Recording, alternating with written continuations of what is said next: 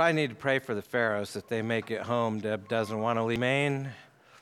Uh, when I left, she was singing with Jim Cole, who's a Christian uh, singer songwriter, has lots of CDs, sounds a lot like James Taylor. And uh, uh somebody, he was uh, at the reception uh, for the Betty Parks. He started playing the guitar, and they started singing James Taylor songs. And somebody came up and asked him to, to sing one of his songs, and he said, Well, I'm kind of in a James Taylor groove, and besides, I got Carly Simon here singing with me, who was Deb, and so she was over the moon, and I told Jed, You're never coming home. So, and pray for them. The, uh, of course, Jed just kind of like, ah, you know. So, it was a lot of fun. We're in one of the difficult passages of the Bible today. Be more difficult if I trip. There we go. And uh, this is where everybody stops. When you read Revelation, you get to here and they quit. Because chapter one was the introduction, and it was all about Jesus. And then chapters two and three were the seven letters to the seven churches, and we got most of that. And then four and five, again, it's about Jesus and the Lamb who's on the throne and worship in heaven. And now we get to the weird stuff. And this is where everybody stops, where all the images come at you, just piled one on top of another. And uh, so that's where we are. And of course, this opens Revelation 6 with a famous uh, description of the four horsemen of the apocalypse. And so read with me. We're going to read the entire chapter. And so please listen carefully uh, as this is the Word of God. Read along in your Bibles, or uh, a little bit harder. It's a long passage, so it's sort of split up in your outline. So it'll probably be easier to read along in your Bibles this morning. Revelation chapter 6. Now I watched when the Lamb opened one of the seven seals. And I heard one of the four living creatures say with a voice like thunder, Come. And I looked, and behold, a white horse, and its rider had a bow, and a crown was given to him, and he came out conquering and to conquer. And when he opened the second seal, I heard the second living creature say, Come. And out came another horse, bright red. Its rider was permitted to take peace from the earth so that people should slay one another, and he was given a great sword. When he opened the third seal, I heard the living creature say, Come. And I looked, and behold, a black horse. And its rider had a pair of scales in his hand. And I heard what seemed to be a voice in the midst of the four living creatures saying, A quart of wheat for a denarius, and three quarts of barley for a denarius, and do not harm the oil and wine. When he opened the fourth seal, I heard the voice of the fourth living creature say, Come. And I looked, and behold, a pale horse, and its rider's name was Death, and Hades followed him. And they were given authority over a fourth of the earth to kill with sword and with famine and with pestilence and by wild beasts of the earth. When he opened the fifth seal, I saw under the altar the souls of those who had been slain for the word of God and for the witness they had borne. They cried out with a loud voice, O sovereign Lord, holy and true, how long before you will judge and avenge our blood on those who dwell on the earth? Then they were each given a white robe and told to rest a little longer until the number of their fellow servants and their brothers should be complete, who were to be killed as they themselves had been. When he opened the sixth seal, I looked and behold, there was a great earthquake, and the sun became black as sackcloth. The full moon became like blood. And the stars of the sky fell to the earth as the fig tree sheds its winter fruit when shaken by a gale. And the sky vanished like a scroll that is being rolled up, and every mountain and island was removed from its place. Then the kings of the earth and the great ones and the generals and the rich and the powerful and everyone slave and free hid themselves in caves and among the rocks of the mountains, calling to the mountains and rocks, Fall on us and hide us from the face of him who is seated on the throne and from the wrath of the Lamb. For the great day of their wrath has come, and who can stand. Let's pray. Heavenly Father, thank you again for giving us your word and making us your people. As we look at this vision of evil in the world and the cries of the martyrs and the end of everything, overwhelm us as you overwhelmed John. Remind us of what this is all about, Lord. Help us to see that Jesus is judge as well as Savior. And do this for each of us this morning. In the majestic name of Jesus, we pray. Amen. Now, the experience of Jesus' disciples shows us that we get into the Bible's teachings about the things to come, it's easier to ask the wrong question than the right one. Because we want to ask when, and Jesus is more interested in answering why. If you remember, when his disciples were uh, awed by the architecture of Herod's temple, Jesus brought their wide eyed wonder down to earth with this prediction Matthew 24.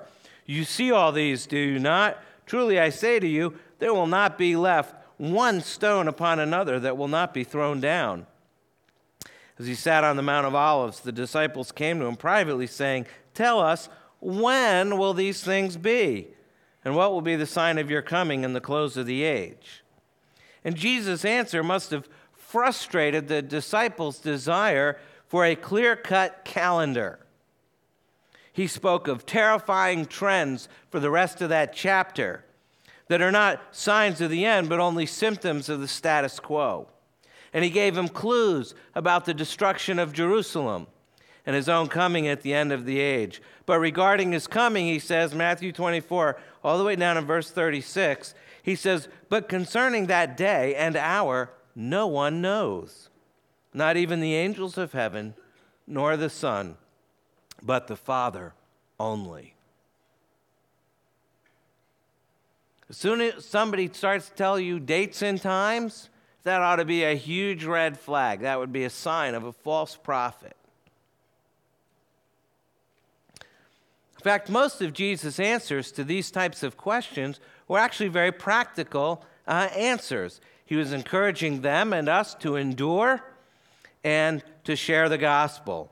In fact, in that chapter in Matthew 24, he says, But the one who endures to the end will be saved and this gospel of the kingdom will be proclaimed throughout the whole world as a testimony to all nations, and then the end will come. If you remember again, after his resurrection, we see him with the disciples at the beginning of the book of Acts. And again, the disciples ask him the when question. Acts chapter 1. So when they had come together, they asked him, Lord, will you at this time restore the kingdom to Israel. He said to them, It is not for you to know times or seasons that the Father has fixed by his own authority. But you will receive power when the Holy Spirit has come upon you, and you will be my witnesses in Jerusalem and all Judea and Samaria and to the ends of the earth. So, at least in these two occasions, the disciples ask Jesus when, and he says, I'm not going to tell you. Go tell people about me. Which doesn't actually answer their question. He doesn't answer. He says, It's not for you to know. And again, he answers by saying that the when doesn't really matter, but that the question that matters is why. And the why answer is all tied up with the church taking the gospel to the ends of the earth. Now, here in Revelation 6, we find ourselves reading this strange chapter and struggling with wanting to know when. When is all this going to happen? And instead of answering our question, this prolonged process of uh, preparing to unroll the scroll, and remember, at this point, Jesus is just taking the seals off the scroll. The scroll hasn't been unrolled yet, and we only got through six of the seals. There's seven. We won't get that one until chapter 8. But instead of answering our questions, this process of unrolling uh, preparing to unroll the scroll, gives us a series of portraits to help answer the question why? Why, if the Lamb has conquered, as we saw in chapter 5, does the world continue to be a place of evil, violence, and misery? And the breaking of the scroll seals is preparation to disclose the contents of the scroll. And this measured pace by which the Lamb breaks the scrolls, each accompanied with a new vision, builds the suspense and anticipation for the, all those who are the hearers of Revelation. Yet they also prepare us to understand the visions that John will see when the seventh scroll is finally broken. The seventh seal on the scroll is finally broken and the scroll is unrolled. So today we're in Revelation chapter 6, and we are going to start with the four horsemen of the apocalypse. I wore my only tie that has a horse on it. And so this is General Grant and Cincinnati.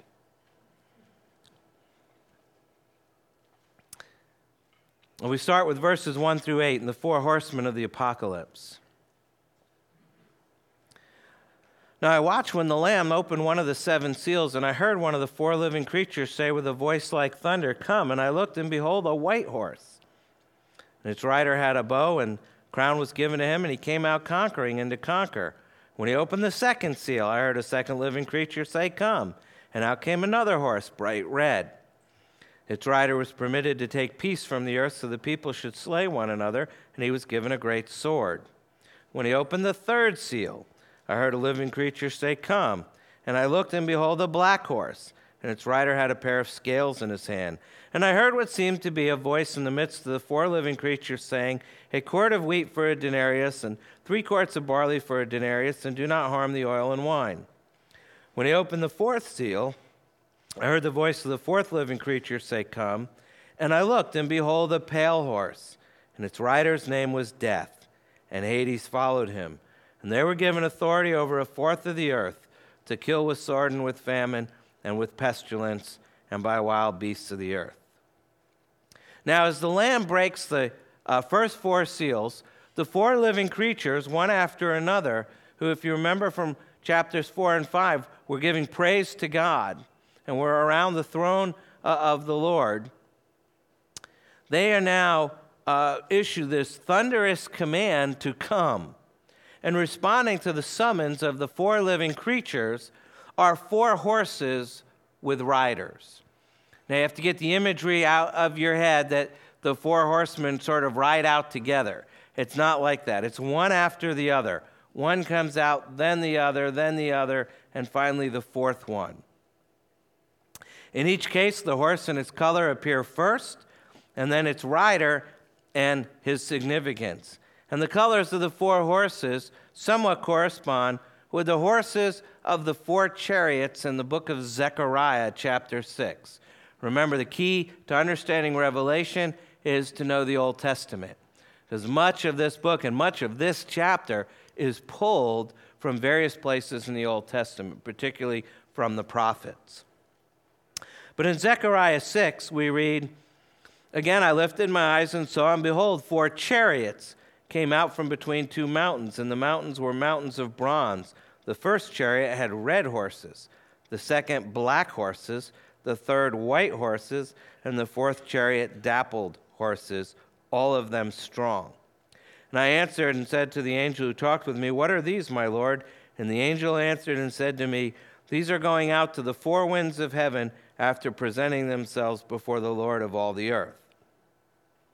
Then the, after that, the uh, horses of the four chariots were sent out to the four corners of the earth to bring judgment on the nations that had oppressed the people of God. And in the same manner, John sees four horses and four riders sent out by the Lamb to wreak havoc on his enemies. This is a chapter ultimately about judgment.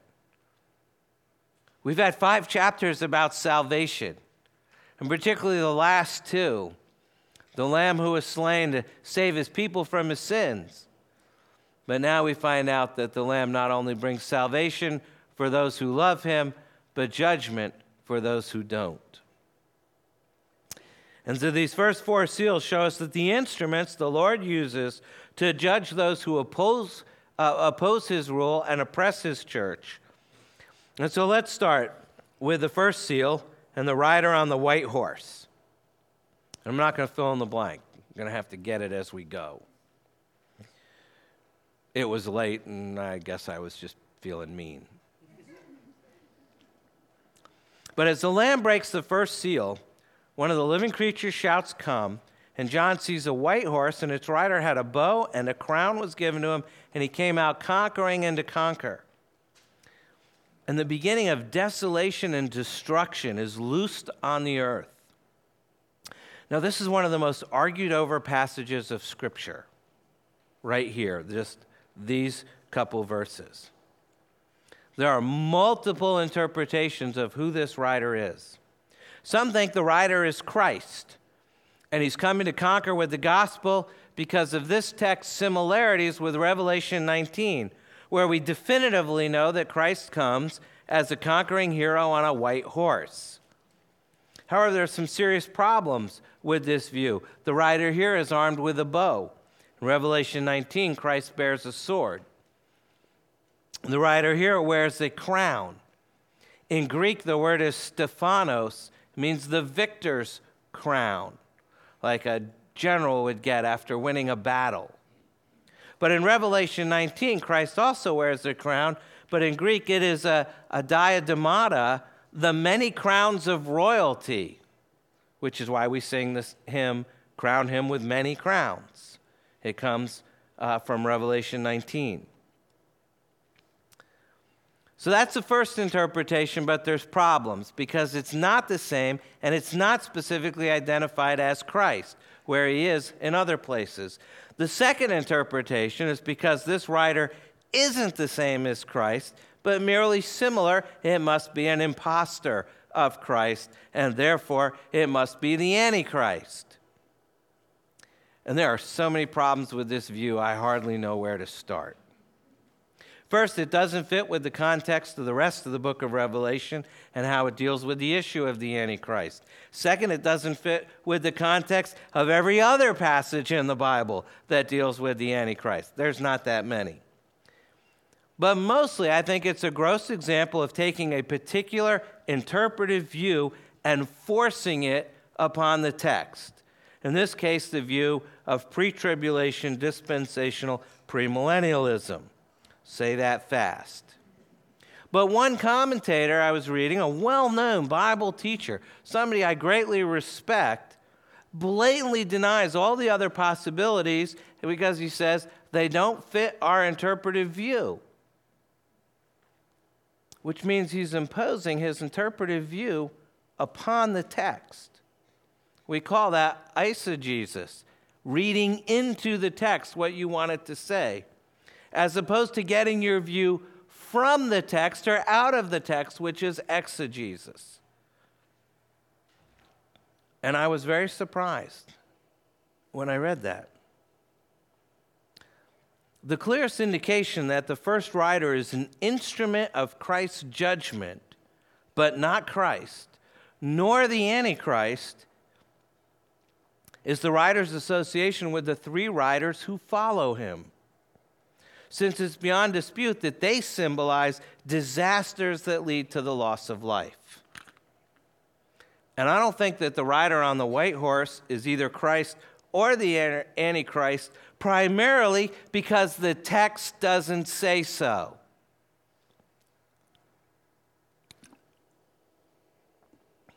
What the text does say is that this rider came out conquering and to conquer. And so I think the rider of the white horse could well be called Conquest. Since he leads this cavalry of violence, famine, and death. And you just got the other three blanks for the other three horses. But if you think about it, since the nationalist and military aspirations of most of the world's rulers throughout history precipitate warfare and violence, which inevitably leads to a uh, scarcity of resources such as food and medicine, which further leads to famine, epidemic, disease, and death, all of which we see in the next three riders. Seal number two the rider on the red horse. The second rider was permitted to take peace from the earth so that people should slay one another, and he was given a great sword. This rider follows the first rider with violence. Violence is the outcome of conquest. And when the first rider is unleashed, the inevitable result is seen in the second rider. Peace is removed from the earth, and violence results. And this is seen in open warfare between peoples and in murder and mayhem among peoples. And the third seal is open, the rider on the black horse. The third rider had a pair of scales in his hand, not a common weapon. We think. With the black horse comes economic injustice. Because we also have this strange quote thrown in here. It says, a quart of wheat for a denarius and three quarts of barley for a denarius, and do not harm the oil and wine. What is that all about? See, the third rider brings famine, and a mysterious voice reminds us that heaven is in control of this as well. The prices listed here are from 10 to 12 times the ordinary price for the same food at the time Revelation was written. Since a quart of wheat is considered uh, one day's supply of uh, food for a soldier, and a denarius literally means one day's wage. The price quoted means that a worker's entire earnings would be spent on his allotment of bread. You get one day's uh, allotment of food for one day's wage, and there's nothing left over. And conquest and warfare would disrupt trade and transportation, making it harder for people to get food. And with famine, you would have a greatly reduced supply. Thus, inflation would drive up the cost to ridiculous heights, and therefore, the resulting scarcity would make life difficult for many but not for all. Not for everyone, because the oil and wine would still be available. Who gets that? Not the average person. They spent all their money on bread. The oil and wine would go to the only people who could afford them, which would be rich people. And we see here that the rich get richer and the poor get poorer, and there is built in economic injustice. And of course, these first three riders all set the stage for the fourth rider, the rider on the pale horse. The fourth rider's name was Death, and Hades followed him. And they were given authority over a fourth of the earth to kill with sword, and with famine, and with pestilence, and by wild beasts of the earth. Pale represents the uh, color, the pallor of death by disease. The word used for this color, translated pale, is elsewhere used for a light green or a pale green color. And of course, when people were ill, what do we say? They look a little green. And hence, this horse exhibits the pale green color of death, which fits his rider, who is death. And he follows the other riders and portrays the grisly effects of the first three. And then Hades follows to swallow up those who are killed by sword and famine and death by plague and by beasts. Now, this passage draws upon God's threat of inescapable judgment, which we find many places in the Bible. One such place is in Ezekiel 14, which finishes For thus says the Lord God, how much more when I send upon Jerusalem my four disastrous acts of judgment sword, famine, wild beasts, and pestilence to cut off from it man and beast. You think it's by accident that the stuff we're told in Ezekiel matches what we're told in Revelation? If you divide the Old Testament from the New Testament, you won't understand either. It's one seamless book, even though it was written by many people over many years. And here we see Ezekiel lining up with Revelation. Of course, that same collection of deadly afflictions was predicted by Jesus himself to reassure his followers that the appearance of these afflictions doesn't mean an imminent end to the world. We go to Luke 21. When you hear of wars and tumults, do not be terrified, for these things must first take place. But the end will not be at once. Then he said to them, Nation will rise against nation, and kingdom against kingdom. There will be great earthquakes, and in various places famines and pestilence, and there will be terrors and great signs from heaven. And as the horsemen are unleashed and catastrophic developments take place for the people of the earth, we have to remember that they're all under the sovereign hand of God. And to be forewarned is to be forearmed. Our Heavenly Father wants us to know that life on earth between the first and second comings of Christ is going to be very difficult at times. And the four horsemen of the apocalypse give us a vision of a world that is permeated by the effects of the fall. The horsemen are riding today throughout the world. Now, if the persecuted Christians of the first century church were all perplexed and dismayed by what was going on all around them, these words would come as a source of great comfort. God has not abandoned his people. Uh, Rome doesn't have the open hand. Uh, Satan is not thwarting the purposes of God. The world is in rebellion against God, and God will come against the world in judgment. And here in Revelation, the horsemen bring the judgments imposed by Christ upon the world to punish the wicked and to vindicate the people who trust in him. But the judgments are hard to understand. And so the scene shifts at verse 9 from the judgments on earth to a scene in heaven.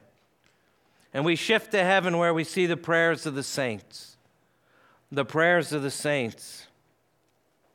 If you didn't get the four horsemen, conquest, violence, famine, and death. There's a lot more involved, but that's sort of the cliff notes. The prayers of the saints, verse 9. When he opened the fifth seal, I saw under the altar the souls of those who'd been slain for the word of God and for the witness they had borne. They cried out with a loud voice, O sovereign Lord, holy and true, how long before you will judge and avenge our blood on those who dwell on the earth. Then they were each given a white robe and told to rest a little longer until the number of their fellow servants and their brothers should be complete, who were to be killed as they themselves had been. We come to the breaking of the fifth seal, which opens a window on the rationale that lies behind the release of the four horsemen of the apocalypse to roam throughout the earth in judgment, and those who are martyred for the sake of the word of God and the testimony of Christ. Cry out for justice. How long, O Lord? Echoing the lament of the Psalms. Phil looked it up for me uh, earlier this morning. That phrase, how long, O Lord, appears 18 times in the Psalms. One of them, Psalm 13, uh, verse 1 How long, O Lord? Will you forget me forever? How long will you hide your face from me? Psalm 89. How long, O Lord, will you hide yourself forever? How long will your wrath burn like fire? And this prayer for the vindication of his people is a prayer that we find very often in the Psalms and in the rest of the Bible. In fact, the wording is an allusion to another Psalm, Psalm 79. Why should the nation say, Where is their God?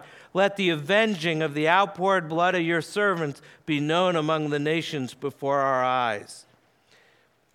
It's a prayer based on the Lord's own promise to vindicate his people.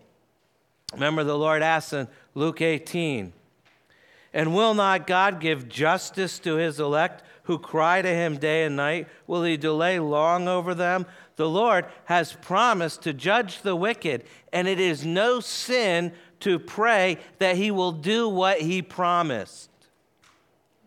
And the Lord's response to the martyr's appeal for justice is a gift and a strange word of hope.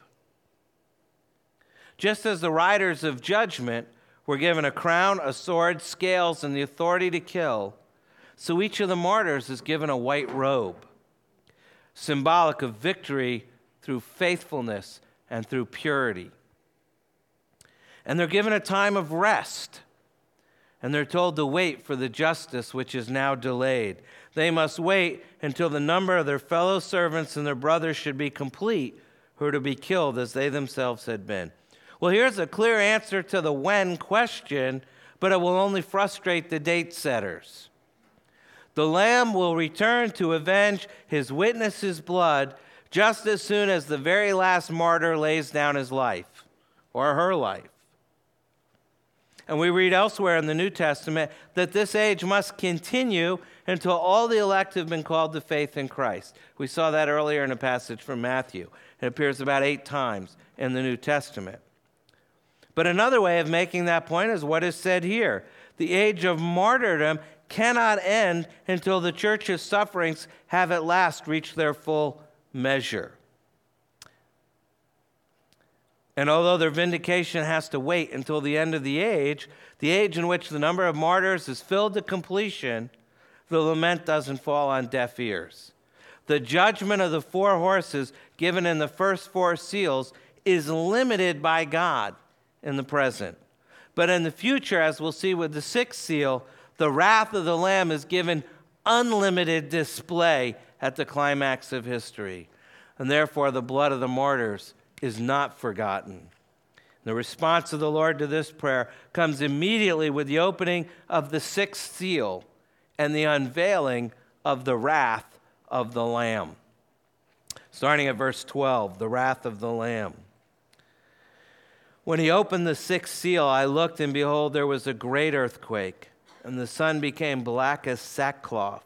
The full moon became like blood and the stars of the sky fell to the earth as fig tree sheds its winter fruit when shaken by a gale. The sun, the sky vanished like a scroll that is being rolled up, and every mountain and island was removed from its place. Then the kings of the earth and the great ones and the generals and the rich and the powerful and everyone slave and free hid themselves in the caves and among the rocks of the mountains, calling to the mountains and rocks, Fall on us and hide us from the face of him who is seated on the throne and from the wrath of the Lamb. For the great day of their wrath is come, and who can stand? Here, the breaking of the sixth seal provides the assurance that the end will come certainly and suddenly.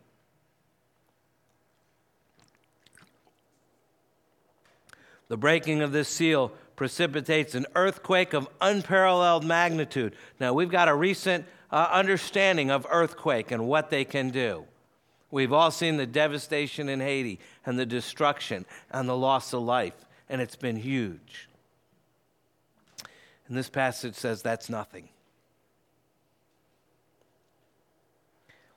This earthquake of unparalleled magnitude reaching up into the heavens, blackening the sun, bloodying the moon, shaking the stars loose to fall to earth like figs in the wind, ripping the sky open like a rolled scroll, and then returning to earth to toss about mountains and islands.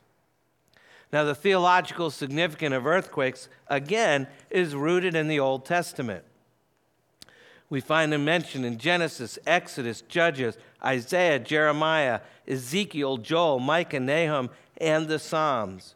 Joel chapter 2, which Peter quotes on the day of Pentecost, says, The earth quakes before them, the heavens tremble, the sun and the moon are darkened, and the stars withdraw their shining. Isaiah chapter 34, the great prophet Isaiah has many messianic prophecies of Jesus, says, all the host of heaven shall rot away, and the skies roll up like a scroll. All their hosts shall fall as leaves fall from the vine, like leaves falling from the fig tree. And then Ezekiel chapter 38. The fish of the sea and the birds of the heavens and the beasts of the field and all creeping things that creep on the ground and all the people who are on the face of the earth shall quake at my presence. And the mountains shall be thrown down, and the cliffs shall fall, and every wall shall tumble to the ground. One commentator wrote, What sinners dread most is not death, but the revealed presence of God. But notice too that the lamb that was slain is now the judge of all the earth and the one whose wrath terrifies the unbelieving world. And with the opening of the sixth seal, John beheld a phenomenon which, in the apocalyptic language of the Bible, is the usual way of describing the end of the world. The breaking of the sixth seal brings us to the threshold of the opening of the scroll which is to say, the end of history. And the letters to the seven churches that we read in chapters 2 and 3 indicate, indicate that Revelation was written to address the actual situation being faced by the Christian people and the church in those days, and to be faced by them in the coming days. And we also noticed when we went through those letters that the situation described in those letters is very much like the situation that we face ourselves in our own day. And in taking this description of the world and of human history to ourselves, we don't want to get caught up too much in the details. There's often been a mistake of readers and interpreters of Revelation. One commentator said, reviewing the various interpretations assigned to the four horsemen tends to rob the reader of the dramatic nature of the vision itself. It's good to place oneself back in one of the seven churches and listen to the visions as they are being read instead of discussing the probable significance of each of the horses. These first listeners would have recoiled in terror as war, bloodshed, famine, and death galloped furiously across the stage of their imagination. You have to use your imagination to understand Revelation. And all that is good to know. And we get through all these strange things, and it's hard to understand. So we have to ask the question what does all this mean? What does all this mean? I mean, the Christians who received this letter and heard this vision already knew that Jesus Christ sat on the heavenly throne, that he's the king. They knew with certainty that he ruled over kings of the earth, as we read in Revelation 1. But if so, why has the world's history continued to unfold as it was, like much of history had run for ages? And after Pentecost, a great start had been made. The church was springing up all over the place. People are becoming Christians in growing numbers, and that hasn't let up. But think of what else happened during their time, the time of the seven churches. The Roman world had been literally shaken by great earthquakes in AD 60, which destroyed cities, took many lives. The Roman army had been humiliated in battle by the Parthians, who were archers and used bows. In AD 62, great persecution of Christians followed the terrible fire in Rome in AD 64. The four year horror of the Jewish war ended in AD 70 with Jerusalem in ruins. The Emperor Nero committed suicide in AD 68, and chaos and civil war ensued as four different men battled to lay claim to the throne. And for a year, the Roman world echoed to the tramp of armies on the march. In AD 79 came the eruption of Mount Vesuvius, which obliterated all the resorts on the Bay of Naples and spread such a, a cloud of darkness over the Mediterranean world that people actually spoke of this event as the harbinger of the end of the world. And through these years, there were several great famines that occurred, culminating in a great famine in AD 92, just a few years before Revelation was written. And this is the world in which the Christians of the seven churches lived. They had seen all this stuff up close and personal. This is what was happening in the world. Catastrophes of various kinds threatened people everywhere. The specter of martyrdom uh, loomed before the church. Hundreds and thousands had already died for their loyalty to Christ. Thousands more were at risk in a society that is deeply offended by the Christian faith and worried by its spectacular growth. And John's vision is meant to assert the sovereignty of Jesus Christ over such a world as that and over such a history as that. And of course, everything we read in Revelation 6, we've experienced in our own time on a greater scale. There were never were, were uh, wars as great and as vast as the wars of the modern world. We called two of them world wars. And there have been wars waged virtually everywhere in the world throughout the modern period of human history. Someone wrote, and I, couldn't find the article, so I can't quote it exactly. It was about six years ago. How many countries were involved in conflict, either directly fighting or supplying? There was about 160 countries in the world. Seven were at peace. All the other countries were somehow involved in conflict, including our own. And of course, we're in the middle of two wars now. Because who are the major arms dealers in the world? Five biggest arms dealers in the world? Five permanent members of the United Nations Security Council? That's true. We're all involved in conflict. And of course, famine continues to perplex human life throughout history, and it continues to do so today.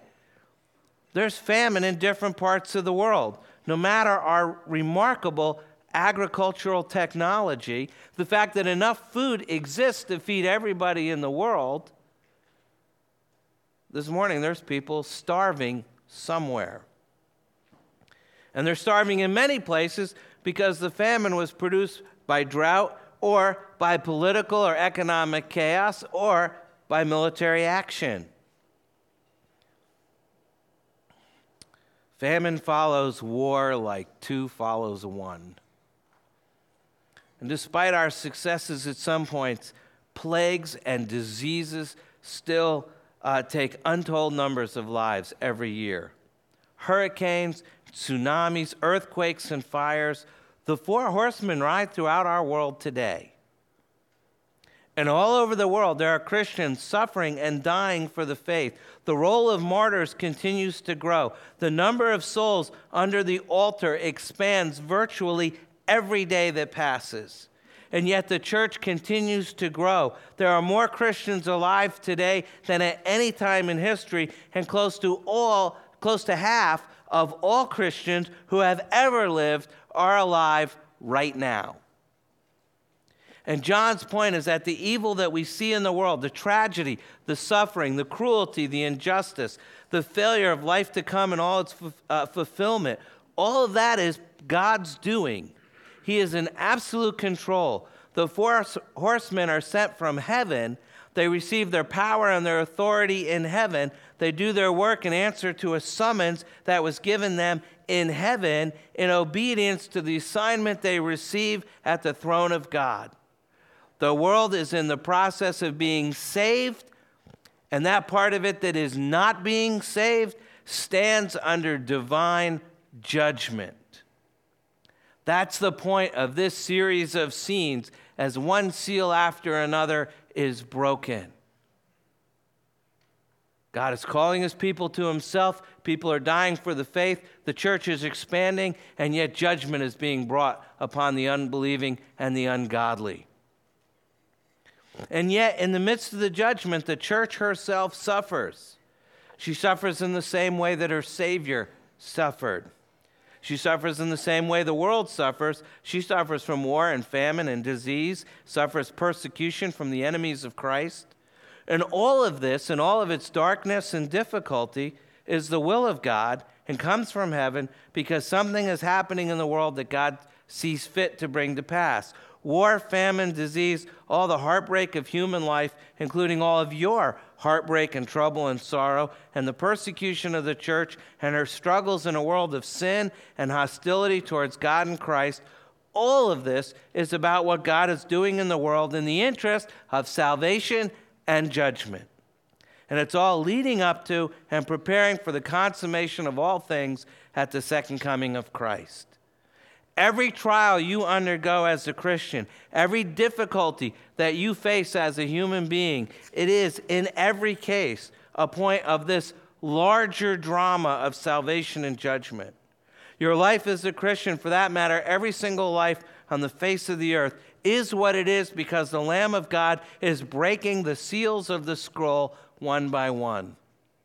And the souls beneath the altar bear witness to this. They're the casualties of a great war, and there'll be many others like them before that war has been finally and decisively brought to an end. But it will end in victory and vindication for the followers of Christ in one absolute certainty of human history. The Lamb Himself, the Son of God, is breaking the seals. And the word, the world hears the gospel being proclaimed and sees the multitudes come into Christ from every tongue and tribe and people and nation, declaring the praises of Jesus Christ. But it does not reckon with the fact that the Lamb who was slain is also the Lamb whose wrath is already bringing judgment upon the unbelieving and the ungodly, warning them of greater judgment to come. The world sees the war, the carnage, the famine, the disease, but it does not see the horsemen bringing it all from heaven. And as a result, it utterly misunderstands uh, the meaning of life and of history.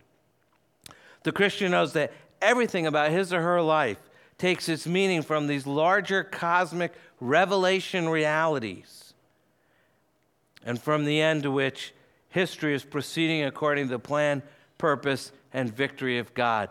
Everything, absolutely everything that happens in this world, good and bad, is finally significant only for the role it plays in fulfilling the divine purposes of judgment and salvation. That's the meaning of everything. Everything's getting better. The church is growing in untold ways, and everything's getting worse. The church is suffering in ways we can't even fathom. And wherever your life is now, and wherever you wish it to be, and wherever you want it to go, be sure that you're always first and foremost aware of the scroll and the seals that have been broken, the scroll so soon to be opened, and history so soon to be brought to an end. As Christians see societies crumble and collapse, our response should not be terrified alarm as though our security is bound up in a fragile human network of law and order.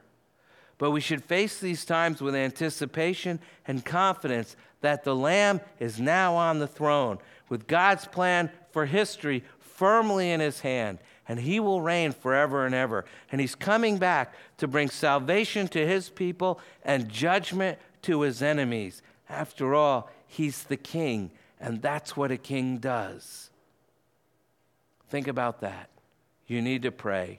Take a moment to do that, and I'll close. Let's pray. Heavenly Father, thank you for revealing Jesus to us. For those of us who need a new perspective on our world, on our life, on all those questions we can't answer this side of heaven, enable us to really see. Help us to focus on Jesus and use these visions of revelation to change us into people who trust you no matter the circumstances. In the name of your Son, who lives and reigns with you and the Holy Spirit, one God, now and forever. Amen.